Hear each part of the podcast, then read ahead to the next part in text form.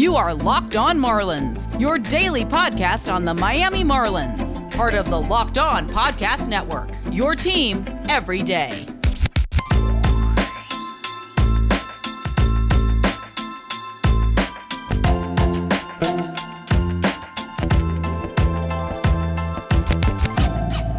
Welcome back to the Locked On Marlins podcast, your only daily podcast on all things Miami Marlins. As always, I'm your host, Aram Leighton. I'm a Marlins writer as well as a minor league play by play broadcaster, and today is Tuesday, December 8th. The winter meetings are underway. It's going to probably be a little bit slow of a winter meetings as it's virtual, and I don't know what that kind of difference that may have on everything, but as we know, this is just a weird offseason in general, and baseball seems to be a little bit slower in getting started in the offseason the last few years, COVID aside. But the Marlins have made some quiet moves, including picking up Zach Thompson, a former fifth round pick of the White Sox, who has had some ups and downs of his career in professional baseball, but definitely an interesting flyer piece that I will talk about in a moment. Also, they are reportedly interested in Mel Rojas Jr. Rojas was a third round pick back a while ago and did not quite reach that potential that many hoped he had. 70 grade raw power on many of the scouting reports at the time of his draft and at the time of his early minor league career, just could not quite put it together. Then went to the KBO and put up some ridiculous numbers over the last few years. So I'll discuss Mel Rojas Jr. and how he could potentially fit into the mix for the Marlins and what my thoughts are on him because it is a flyer to say the least to take on a KBO guy that is 30 years old and just seeing what they can do. Price will be a big factor and also where does he slide in and how do the Marlins use him will be important. But I'll start with Zach Thompson because Thompson, I loved this pickup. Who knows what can come of it? Maybe nothing comes of it, which is fine because it's a low cost pickup that has a lot of potential to pay dividends. Thompson is six foot seven, left-handed pitcher, 230 pounds, and guess what? A tall guy that is a lefty that was a little bit late to develop and has command issues. It's pretty common, and we see it quite a bit. And I'll always revert back to Andrew Miller, and I'm not saying that Zach Thompson's going to be Andrew Miller, but that's a six foot seven pitcher who really struggled with his mechanics. And when a lot of teams were probably giving up on him, and the Marlins traded him to the Red Sox for essentially nothing, then he put it together. And it really just takes a mechanical adjustment sometimes for these lanky, tall left handed pitchers. For Thompson, he does have something going for him, and it's the fact that he has a plus secondary offering with a cutter kind of slider it's a cutter that blends into a slider. I would just deem it a slider because of his arm action and the movement that he's able to get on it, but it is a harder and tighter spin. Regardless, it is a plus pitch. The fastball is 91 to 94, topping at 95, but he's six foot seven, gets crazy extension, and is able to get that fastball in on hitters pretty quickly. I mentioned the up and down career in the minor leagues. It was the same way for him in college, really. He had a great freshman year at Texas Arlington, then a really rocky sophomore year, and a little bit better of a junior year, and eventually still taken in the fifth round based on projection. The reason why I really like this pickup, though, is the Marlins need some bullpen help, especially with left handers. They need a southpaw that can get left handed hitters out. I'm not totally sold on Stephen Tarpley. I'm not really going to say that Richard Bleier is a lefty specialist. He's a ground ball specialist. He does get lefties out, but he gets righties out as well. They need somebody that can get swings and misses on Freddie Freeman and those types of players. Juan Soto, if anybody out there in the world can get swings and misses on Juan Soto. But you get what I mean. The Marlins need a southpaw in the bullpen that can get you that big strikeout against what is a ton of good left-handed hitters in the NL East that you have to be able to do that to compete in what's going to be a, probably another season that's shortened and a lot of games against your division rivals, which are only going to be better this year. Thompson has a chance to do that, and he's close to major league ready if things click. I would argue that if things click for him now, he could slot right into that bullpen because he's already 26, 27 years old. He's already he's 27 years old, excuse me, and he's already pitched at the AAA level. He has had major success at Double A, but he did struggle in AAA in 2019, and that's why the White Sox ultimately decided to let him go. So I'll talk a little bit about his numbers and what they mean to me and what stands out to me. So when you look at 2018, which was his quote unquote breakout season, that was when the White Sox finally just committed to putting him in the bullpen and letting him just focus on two pitches that he can command instead of trying to be a starting pitcher. That seemed to pay dividends for him because in 43 games across high A and double A, he posted a very solid 1.55 ERA in 75 and one thirds innings. He punches out 76 batters and left-handed hitters only hit a buck 80 against him. So there you're starting to see okay, maybe he's not the starter that we hoped he would be, but there's some value here as a reliever. Overall, very solid. There is still some concerns with command, 29 walks and 75 and a thirds innings, but you can tolerate that when he's able to get that much swing and miss and he's holding guys to just 57 hits in 75 and a thirds innings. Also a very important figure because it'll come back up later. Only four home runs allowed. He then goes to the Arizona Fall League and has more success across 13 innings. A 2.70 ERA strikes out 15 in 13 and a thirds innings. So it seemed like the White Sox had a bullpen piece that was well on his way, but then heading into 2019, he just seemed to hit a wall a little bit. Right into AAA, he just got knocked around. In 70 innings, he surrenders 15 home runs in AAA. And I'll talk about the different baseballs all the time and how they're going to sail out of the yard, but he's going to be using those same baseballs at the major league level. At times, his fastball flattens out, and it can be a good pitch to hit, especially for right handed hitters. And that was the case. I mean, 15 home runs in 75 and two thirds innings is really bad. But he did get 84 strikeouts in those 75 innings. So he's still getting the swings and misses. His command was actually a little bit better, only walking 24. But my goodness, the 15 home runs is just brutal. Still, that seems to be the only way he really got touched up. He gave up 44 total earned runs, with a very large portion of them coming from those 15 home runs.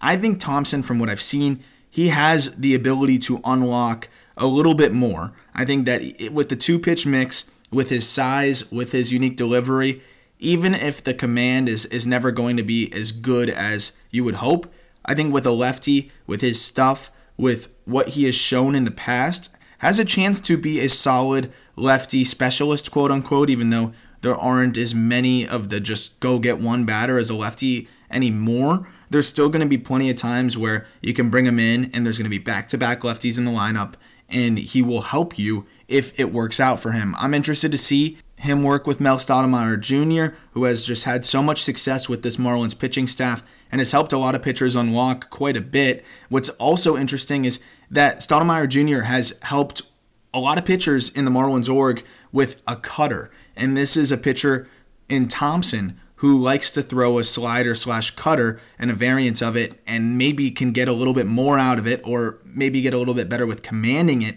with the help of Stottlemyre Jr. So interested to see how that's going to progress. Regardless, a good low cost, high reward type of pickup for the Marlins. And if he puts it together, it fills the void of not having a left handed guy that could get a lot of swing and miss in their bullpen because there's not much on the market in that regard either. There's plenty of bullpen arms on the market, but there's not many six foot seven left handers with a potential two plus pitch offering. So we'll see how he continues to develop. I'm going to be very much focused on him when spring training comes around because he will be an important guy to watch. Going to talk a little bit about Mel Rojas Jr. in just a moment here. A reminder that this episode is brought to you by rockauto.com. Why pay 20, 30, or 50% more for the same auto parts from a chain store or car dealership when you can just go to rockauto.com and use their easy to navigate website to find whatever car part you need for any make or model. RockAuto.com is a family owned business that has been serving auto parts customers online for over 20 years. All you have to do is go to their website, find the part you need, and they will ship it straight to your door.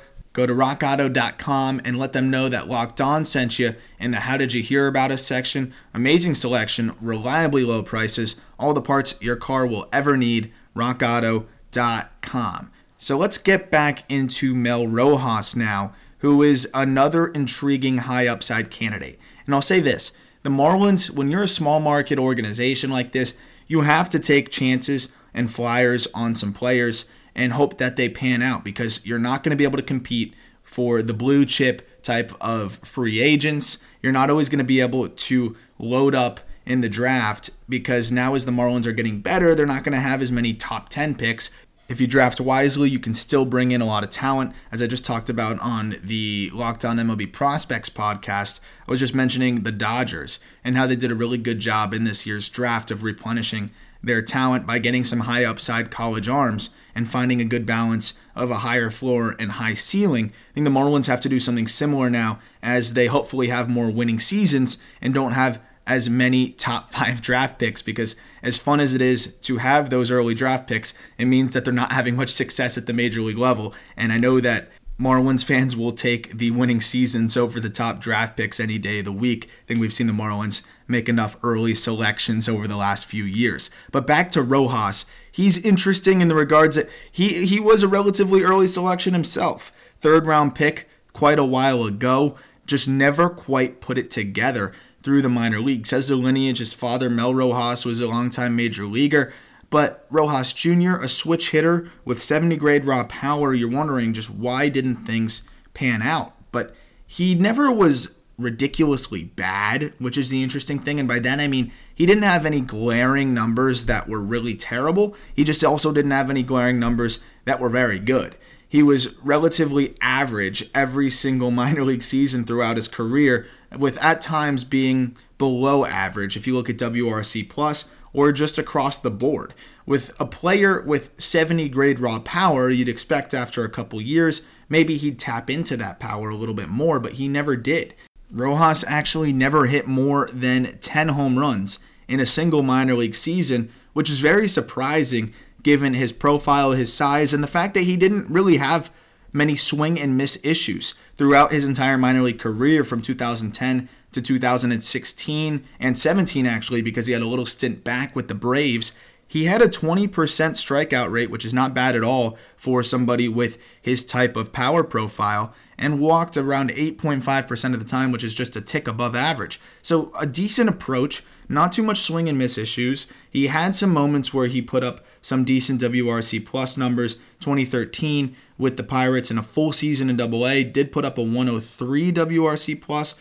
Then in 2014, in 53 games in Double A, puts up a 133 WRC plus. So there were some moments there where it seemed he might be putting it together. There were some spurts where his walk rate was above 10%, and he sustained that for about 100 and something games. So it seemed like he would tease Pirates fans often, making them feel like he was starting to break out, but just didn't do it and the fact that he just could not find that power stroke was something that I'm sure was very frustrating as well. He had a little bit of speed earlier in his career, swiping 23 bags in his first pro season, 16 in his second, 14 in his third. That seems to have been phased out of his game a little bit. He did steal 18 in his first season in the KBO, but then just four in the last two seasons. That wasn't his game in the KBO. His game in the KBO was mash baseballs, and he did just that in his first full season in Korea, he puts together what was a very solid season 43 home runs, drives in 114, only 22% K rate, 11% walk rate, and hit 305. Then bounces into the next season, puts up some really good numbers. Power numbers took a little bit of a hit, only 24 home runs, but hit 322. The average was higher. The WRC plus was actually nine points higher at 148. At that point, I think he was expecting to make it over to the major leagues, and there were some reports of him trying to make a push back over stateside, and just there was not much of a market for him, and he was surprised by that. I know that many were surprised by his lack of market. So, what does that mean? Well, you're going to have to go back and do better than what you've already done, which is pretty hard, and I would be pretty frustrated if I was Mel Rojas Jr., but you know what he does? He just goes back there and does have an even better season one of the best seasons in KBO history behind Eric Thames, who I'll mention in a moment because I think he's a good guy to compare Rojas to when you're trying to see how things will translate into this major league level when he makes his way back over this way. This 2020 season, 142 games, he hits 47 home runs, 116 driven in, and a 179 WRC plus. hit 349 as a batting average, the strikeout rate consistent, the walk rate higher. So this was a really, really good season and cemented him an opportunity to make it back over to the major leagues. But what do we have to make of this? Because Eric Thames put up some crazy KBO numbers, actually put together the best KBO season of all time, and was nicknamed God out there for a reason. And I would say if the Marlins got Eric Thames' production from Mel Rojas, he'd be worth the signing, as Thames hit 30 plus home runs his first year with the Brewers and has had some moments of success, though he struggled last year with the Nationals. Still, I, th- I think he'd be worth it if you're getting anything like that Eric Thames production. I don't know if Rojas is quite that same profile because Thames, uh, you have to remember, had some success at the minor league level before going over to the KBO and had some decent stints in the major leagues before making it over to Korea. In Double A for Thames at 23 years old, he hit 288, 370 OBP, and a 526 slugging, 25 home runs, or 27 home runs, excuse me, drove in 104. So as a 23 year old in Double A with the Toronto Blue Jays back in 2010, he was ridiculous. One of the better prospects in baseball that season. Rojas never really had a season like that. Then he went up to AAA and put up an OPS over a thousand and hit 352. So there was some major success for Thames in the minor leagues early in his career. He did make his way to the major leagues and had an okay debut. Clearly not good enough to hang around, but still had over 300 plate appearances in the major leagues as Rojas has not sniffed the major leagues. So they're a little bit different in that profile, and I would expect it to be a more smooth transition for Thames back into the major leagues, especially after the success he had in the KBO. I would argue that Thames' numbers in the KBO were a little bit better, but at that point, you're just kind of comparing just two ridiculous seasons to each other, and you can't discount Rojas for not hitting 49 home runs instead of 46 or whatever it is. It's not that big of a deal.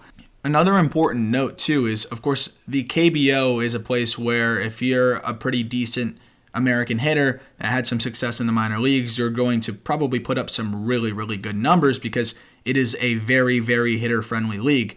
But the KBO also did make some adjustments to their baseball and the composition of it, kind of the opposite of the way Major League Baseball did it, to make the ball not fly out as much. So it does make the numbers a little bit more impressive for Rojas this past year and the year before that. So that does have to factor in a little bit. And also just the fact that he did have 70 grade raw power as a prospect. So it makes sense that he was able to hit 40 plus home runs in the KBO because this was something that was expected of him. Maybe not 40 home runs in the major leagues, but he was expected to hit for power. Something that stood out to me was throughout his minor league career, he had way too high of a ground ball rate, right around 50 to 52% in his minor league career on the ground ball percentage, which is way too high, especially for a guy that's supposed to be hitting for power. So maybe it's a bat path thing in the KBO. Maybe he made some adjustments to his path and it was that easy.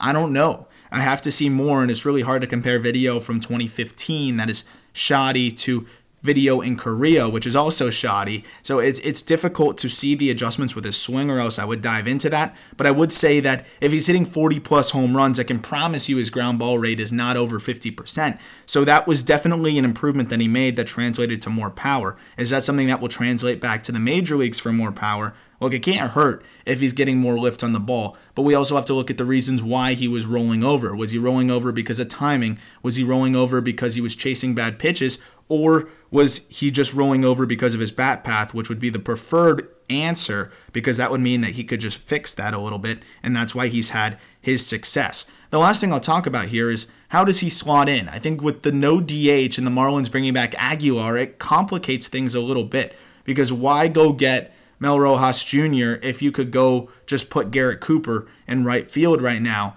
And that seems to be the the more likely scenario for me is to just have Cooper out there. Yeah, you could make the argument for maybe a platoon, but Rojas is a switch hitter and you're probably hoping best case scenario to get Garrett Cooper type of production from Mel Rojas. So what are you looking for here? If he's cheap and very cheap in the market's not as much there for him, and you're high on him and think that he's got value there, then might be worth it, I guess. I just don't know what, what the Marlins really need here from Mel Rojas Jr. if you're going to hope for Garrett Cooper production. I can see why some fans are clamoring for Rosario or somebody else because the hope would be that he produces more than Garrett Cooper. But I don't think Rojas is going to just slide into the major leagues and hit you 32 home runs right away. Maybe he does, and, and I'm wrong. I think if teams thought that, he would have been signed last year, and I think there'd be a little bit more of a market for him this year. I would not be upset if the Marlins picked him up. But the Marlins have so many outfield prospects as is, and if you're hoping for him to have Garrett Cooper level production, why not just roll with Garrett Cooper? I know that Cooper has some injury concerns and this and that, but the Marlins also have Harold Ramirez there as an insurance policy, and then all of the prospects that you hope one of them will be ready. I'm not really just jumping out of my chair to go get Mel Rojas Jr. If they get him, I'm going to be very interested, and it is an upside type of option where the Marlins could get some value out of what was probably a cheap acquisition. But the Zach Thompson acquisition makes way more sense, and I'm glad the Marlins did that. Rojas Jr., maybe it's worth a flyer, but not really a necessity, and it might just be something that the Marlins feel like they're higher on him than other teams, and if they are, that's fine.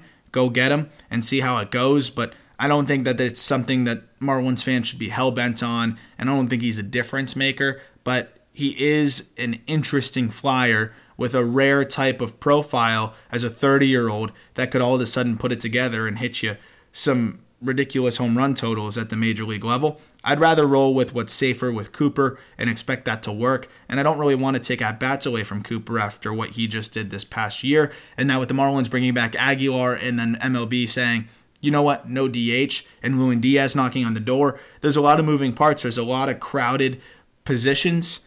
Let's just kind of roll with what they've got here and then assess from there. That's my take on it, but maybe somebody else has a different take, and we'll see if the Marlins front office has a different take in the next few weeks. Expect me to have plenty of coverage on these winter meetings as we move forward. Very excited to cover, hopefully, some moves that the Marlins will make. Hopefully, they stay a little bit busy and bolster that bullpen relatively soon. Robert Dugger a farewell to my good friend Robert Dugger. The Marlins put him up on waivers, and the Mariners took him back.